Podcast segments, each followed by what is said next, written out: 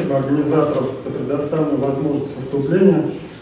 А, я представляю компанию, которая уже на протяжении а, многих лет занимается исследованием рынка телекома и, в частности, рынка ВНО, виртуальных операторов. Я вспоминаю те времена, когда мы делали, я только пришел в компанию, мы собирались сделать первое, первое исследование по ВНО, и моя коллега говорит, ну, я вообще-то не знаю эту тему, новая тема для меня. Я говорю, я вообще тоже не знаю, но надо когда-то начинать с чего-то. Поэтому вот так, ну, степ-бай-степ, как говорится, изучали, естественно, международный опыт, изучали то, что было в России. И вот э, в последнее время мы наблюдаем такой очень оживленный интерес к этой теме. Мы видим по своим заказчикам, по обращениям, по реальным проектам. Действительно, этот рынок выстреливает.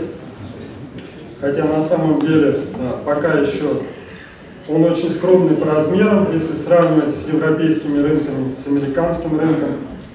Вот здесь э, содержание моего доклада, э, зачем, собственно, нужны МВНО и другие участники рынка, этого рынка, э, какие есть основные типы, ну и пройдемся по тем моделям, которые представлены в настоящее время, которые наиболее перспективны на, на наш взгляд ну, сразу скажу, что здесь не все модели представлены, и мы будем подробнее обсуждать уже э, на круглом столе.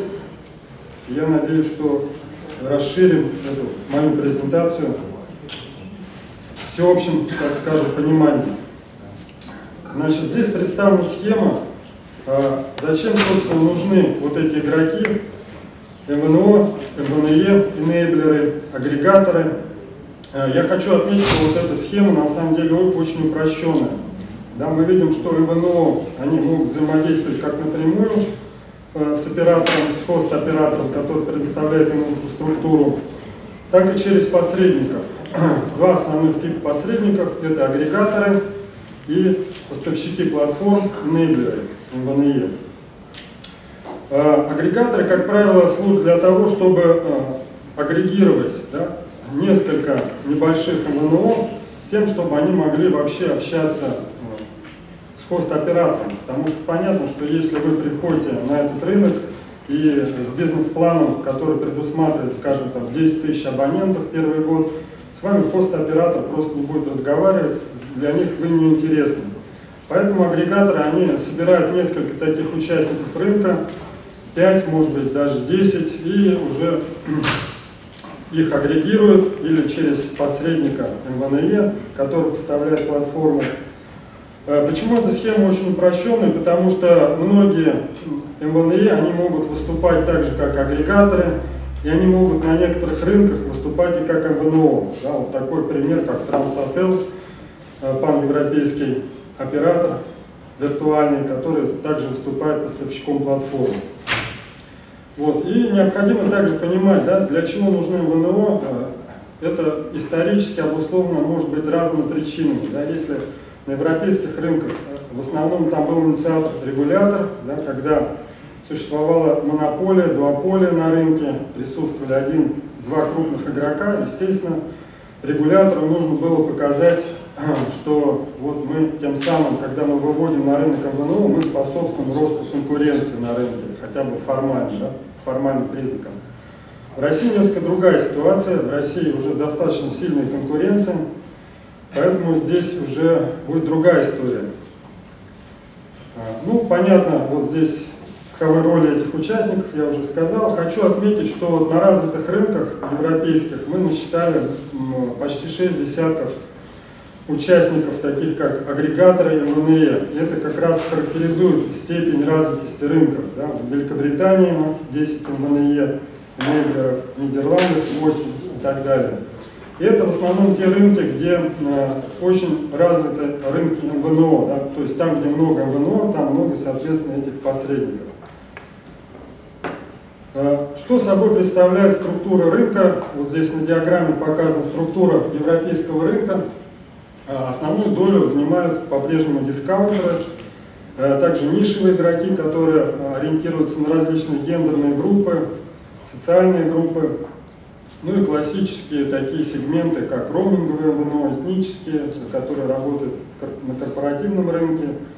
последнее время довольно много участников ориентируется на рынок M2M, интернет вещей, мы отдельно об этом поговорим. И вот наше видение это то, что э, какие сегменты будут больше всего расти, прежде всего, конечно, дата ВНО, в том числе роуминговые даты ВНО, э, операторы, которые предлагают конвергентные услуги, у них достаточно устойчивый core бизнес, основной бизнес, который подразумевает там широкополосный доступ к интернету, и телефонию, и телевидение, и э, мобильная связь идет как довесок, и там очень внятная бизнес-модель, модель вин-вин, которая понятна всем участникам, и самое главное, что она понятна абонентам, которые могут экономить довольно существенно. Ну и, конечно, этнический роуминг в МВНО, мы видим на примере России, что этот сегмент тоже активно развивается. Отдельно можно поговорить вот про традиционных дискаунтеров, ритейлеров. Это, как я уже говорил, в Европе это один из самых емких сегментов рынка. А в России этот сегмент не пошел. Вот вы видите здесь логотипы тех МВНО, которые пытались выйти на этот рынок. Это Ашан, ритейловые сети и сети цифровой электроники. Это я говорю о ритейлерах. Были проекты и в области дискаунтеров. А например, вот был запущен достаточно давно проект просто для общения. То есть здесь мы очень четко видим, что если есть свободная ниша, то она занимается. Да? То есть в Москве не было дискаунтера Теле2, там появился проект просто для общения. Но этот проект специфический, хост-оператор запрещал даже нам говорить, что это МВНО, это чисто такой экспериментальный проект, несмотря на то, что была выделена отдельная номерная емкость, то есть он позиционировался как по независимому МНУ. Понятно было, что это такой экспериментальный проект, и оператор обкатывает просто свои бизнес-модели. И понятно, что он был, почему он был заморожен, да, и прекратил свое существование. И вот здесь как раз цитата из нашего отчета, который мы делали 7 лет назад, мы сразу сказали, что в долгосрочной перспективе, которая уже сейчас по факту наступила, вот эта модель дискаунтеров, она в России не работоспособна. Ну, во-первых, есть Теле2, оператор, который изначально позиционировался как э, дискаунтер. Ну, я думаю, постепенно он будет уходить от этой модели. Мы уже видим сейчас, есть некоторые как бы, повышения тарифов в Москве в части. Вот. И ритейлеры здесь тоже под вопросом. То есть, казалось бы, человек, который приходит в магазин, тратит практически ежедневно какую-то сумму на продукты питания, там, на какие-то товары, логично было бы предложить программу лояльности, которая предусматривает там, начисление баллов за его покупки. Пока, сами знаете, у нас происходит, да, нам дают какие-то фишки, которые предлагают там, на рынке и ножи обменять, но мобильную связь, вот были такие модели, еще раз повторюсь, но они по тем или иным причинам не сработали. И здесь, конечно, прежде всего первую роль играют сами операторы. Да? Они не заинтересованы в том, чтобы плодить себе конкурентов, особенно в, ценовом, э, в ценовой плоскости. Да?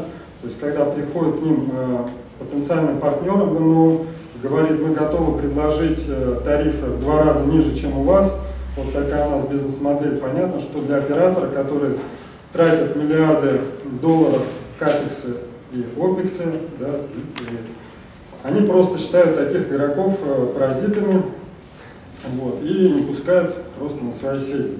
Рынок у нас совсем другой, как бы э, Но эта модель постепенно э, трансформируется. Модель дискаунтера, она идет дальше, и мы видим сообщения, они не первый год в России, что запускается, вот-вот запустится бесплатный сотовый оператор, я не буду здесь называть имена, один, правда, здесь уже обозначен, российский проект, стартап. Вот. То есть вот эта идея запустить бесплатного МВНО, который предлагает пакет услуг, в том числе и мобильный интернет, она летает всегда в воздухе и ну, находится в таком состоянии ожидания. Да? Ведут переговоры с операторами, с инвесторами, но пока реальных проектов мы еще не видим. Э, модели могут быть различные. Одна модель это рекламная, другая близкая это партнерские схемы. Здесь как раз пример, э, как можно зарабатывать на партнерских схемах, какие предлагаются модели для абонентов. Да, то есть вы там скачиваете приложение, может быть какую-то игру, приглашаете друзей, совершаете какие-то покупки, что-то бронируете, вам начисляются баллы, за эти баллы вы получаете какой-то там трафик. Вот, но, э, как э, показывает мировая практика, пока такие модели, они не подтвердили свою работоспособность. Здесь показаны примеры Black, э, был такой проект, ну, точнее он и сейчас существует, но он трансформировал свою бизнес-модель. Первоначально планировалось выходить на молодежную аудиторию 16-24 года и за счет рекламы предоставлять бесплатную мобильную связь. Проект просуществовал очень недолго, в августе 2009 года был закрыт. Аналогично Авива, то же самое был закрыт. И в России вот э, есть стартап Free Telecom, пока они еще там что-то обкатывают, э, рынок следит за этим. На самом деле нельзя вот эти модели сбрасывать со счетов, да, потому что рынок очень динамичен, все быстро меняется. Теперь, как говорится, с небес на землю, ну, не называя здесь конкретные имена, я думаю, здесь всем все понятно, о ком идет речь. То, что мы видим в России, кто развивается быстрее всех, это прежде всего дата МНО, ну, имеется в виду дата, не чистые даты МНО, а те операторы, которые предоставляют еще голосовые услуги. Дата МНО, потому что у них бизнес-модель ориентирована в первую очередь на потребление большого трафика, онлайн трафика именно на смартфоны. Э, мы видим здесь прирост абонентской базы 50%, э, буквально за два с небольшим месяца. Э, в сегменте FMC, это когда оператор предлагает конвергентные услуги, голос там фиксированный плюс мобильный, ШПД фиксированный плюс мобильный, ТВ фиксированный мобильный, тоже здесь рост, ну, понятно, что низкая стартовая позиция, тем не менее, вот эти вот модели, особенно FMC, они очень хорошо работают на зарубежных рынках. Более того, вот э, недавно, не так давно была сделка в Европе, когда э, МВНО поглотил хост оператора. Вот, то есть такие ситуации тоже бывают. То есть сами вот эти МВНО, они бывают достаточно устойчивыми, это крупные компании, но это не только мобильный бизнес, да, там широкополосный доступ, там контент-услуги и прочее, прочее. Э, вот здесь мы пытались посчитать с точки зрения абонента э, тема дата роуминг, международный дата роуминг. Мы видим со стороны своих клиентов особенно вот э, большой интерес именно к этому направлению, причем сами разработчики могут быть российские, а выходить на европейские рынки, ну, просто потому что на европейские рынки выходить гораздо проще. Но, тем не менее, в России мы знаем проекты, поддерживается Сколково в частности. И вот один из таких проектов мы сравнили по ценам. Да, по ценам получается выгоднее, естественно, ну, если опустить все факторы удобства, другие факторы, как-то там звонилка с сохранением номера, бонусные схемы, вот. Но э, сами операторы, они тоже не сидят на месте, я имею в виду большие крупные операторы. Вот здесь мы видим, что буквально там три дня назад один из операторов большой тройки в Европе СНГ резко снизил тарифы на международный дата роуминг. И где-то 1 мегабайт стоит 4 рубля.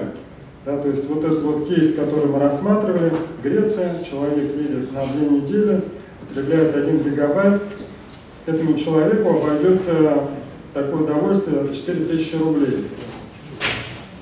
Вот, то есть э, эта модель, она на самом деле тоже э, должна быть э, очень быстро адаптироваться к реалиям рынка. То есть э, эти операторы должны предлагать некий value для, для абонента. Да? И таким value это может быть, например, возможность выбора оптимального тарифа да, именно на гаджете, на смартфоне, на планшете.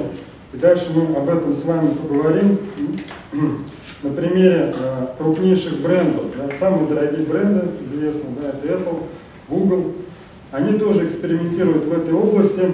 Здесь пример Apple SIM проект, достаточно давно был запущен. Правда, нет никаких данных, на сколько абонентов удалось привлечь, какие показатели. Ну, официально они объявили, что на самом деле они будут конкурировать с операторами связи, вообще не позиционирует себя даже как э, сервис-провайдер услуг. Вот. Э, суть проекта такова, что пользователи, которые э, выезжают за границу, именно это целевая аудитория Apple SIM, они получают такой сервис, что на планшете, как правило, это последние модели планшетов, вы можете выбирать провайдера услуг, провайдера услуг и не только провайдера, но и тариф. Тариф может быть на один день, на три дня, на месяц. Вот, и мы посмотрели, что тарифы, в общем-то, такие конкурентоспособные по ценам. Вот, та же Греция, 1 гигабайт 15 дней, это 40 долларов, по курсу где-то 2600 рублей. Вот. Понятно, что это ниже несколько, чем самый выгодный тариф у оператора традиционного, ну, чуть выше, чем у альтернативного нового.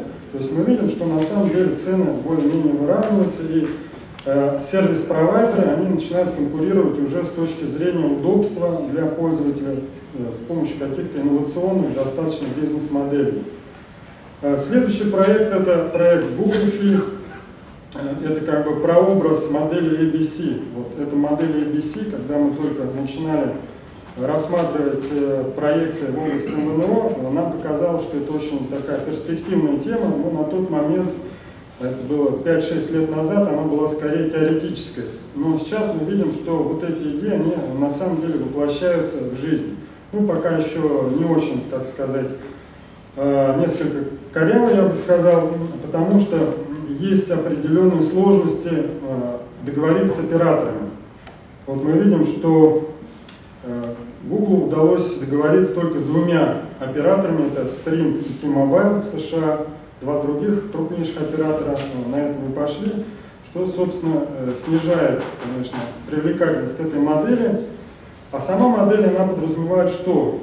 То есть здесь мы видим именно вот value для абонента, да, когда абонент, когда получает сим-карту, или он эту сим-карту заливает по воздуху, это один из последних трендов, он может автоматически переключаться на того оператора, который дает наилучшее соединение. Это может быть как классический сотовый оператор, который обладает сетями LTE, 3G, и если нет покрытия, то и второе поколение может использоваться. Или это сеть Wi-Fi. И здесь э, достаточно привлекательные для США тарифы, 10 долларов за гигабайт, трафик не сгорает, есть голосовые услуги, ну понятно, что есть определенные ограничения, то есть для тех людей, которые хотят пользоваться голосовой связью, э, не через OTT-сервисы, а традиционной голосовой связи, да, они получают сервис только на ограниченном числе смартфонов Nexus. И очень серьезные ограничения, это по скорости 256 килобит в секунду по пределам США, конечно, это трудно назвать полноценным э, дата МВНО в роуминге. Ну и, соответственно, только для, для жителей США работает. Вот. Следующее направление, которое выглядит нам э, наиболее перспективным, пожалуй, это вот связано с рынком интернета вещей. И в Европе уже достаточно большое количество игроков, которые ориентируются на этот рынок, Здесь вот пример из Нидерландов, оператор Телена, который выступает в качестве медиа, позиционирует себя как Full MVNE с глобальным покрытием, э, работает по бизнес-модели платформы как сервис. На его сети работает более 10 МВНО, ну, в основном это Нидерланды, по-моему, один в Великобритании. Обслуживает более полутора миллионов сим-карт, ну, на его платформе обслуживается и, как вы видите, используют достаточно такие продвинутые технологии, в частности LoRa для интернета вещей, специально адаптированная технология. Вот, то есть, и обладает таким порталом, который позволяет управлять подписчиками, подписками, то есть дает э, полный набор услуг в сегменте IoT. Мы думаем, что как раз вот за этим как раз будущее, потому что э, компетенции больших сотовых операторов, скорее всего, не хватит. Они ориентированы на рынок традиционных МТМ решений. Интернет вещей это немного другая тема, поэтому здесь э, как раз нужны игроки, которые имеют готовую абонентскую базу. Да, я имею в виду прежде всего корпоративных каких-то серьезных заказчиков. Сегодня будут у нас спикеры на конференции, и, наверное, эта тема тоже будет интересно для них. Ну и вот э, те направления, которые нам выглядят, э, которые мы считаем наиболее перспективными, я еще раз остановлюсь, M2M IoT, интернет вещей, Это пакетные предложения, это умные даты МНО, включая роуминг, этнические, ну, естественно, сегмент B2B, э, FMC решения, облачные. Это тоже перспективное направление, на наш взгляд. И здесь я дальше написал, как э, с нашей точки зрения выглядит МВНО или какой-то другой игрок будущего. Вот, э, это несколько понятно, что такая футуристическая модель, так скажем, но ростки этой модели мы видим уже сейчас.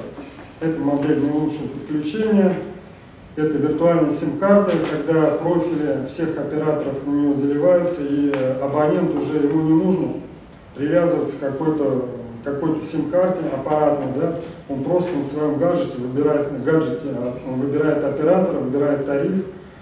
Это выглядит э, достаточно естественно. Это партнерские схемы, они, безусловно, будут развиваться в той или иной ипостаси. Ну и, конечно, вот и наши заказчики тоже, они активно смотрят э, в сторону программных решений NFV, SDL. Ну, собственно, у меня все. Спасибо за внимание.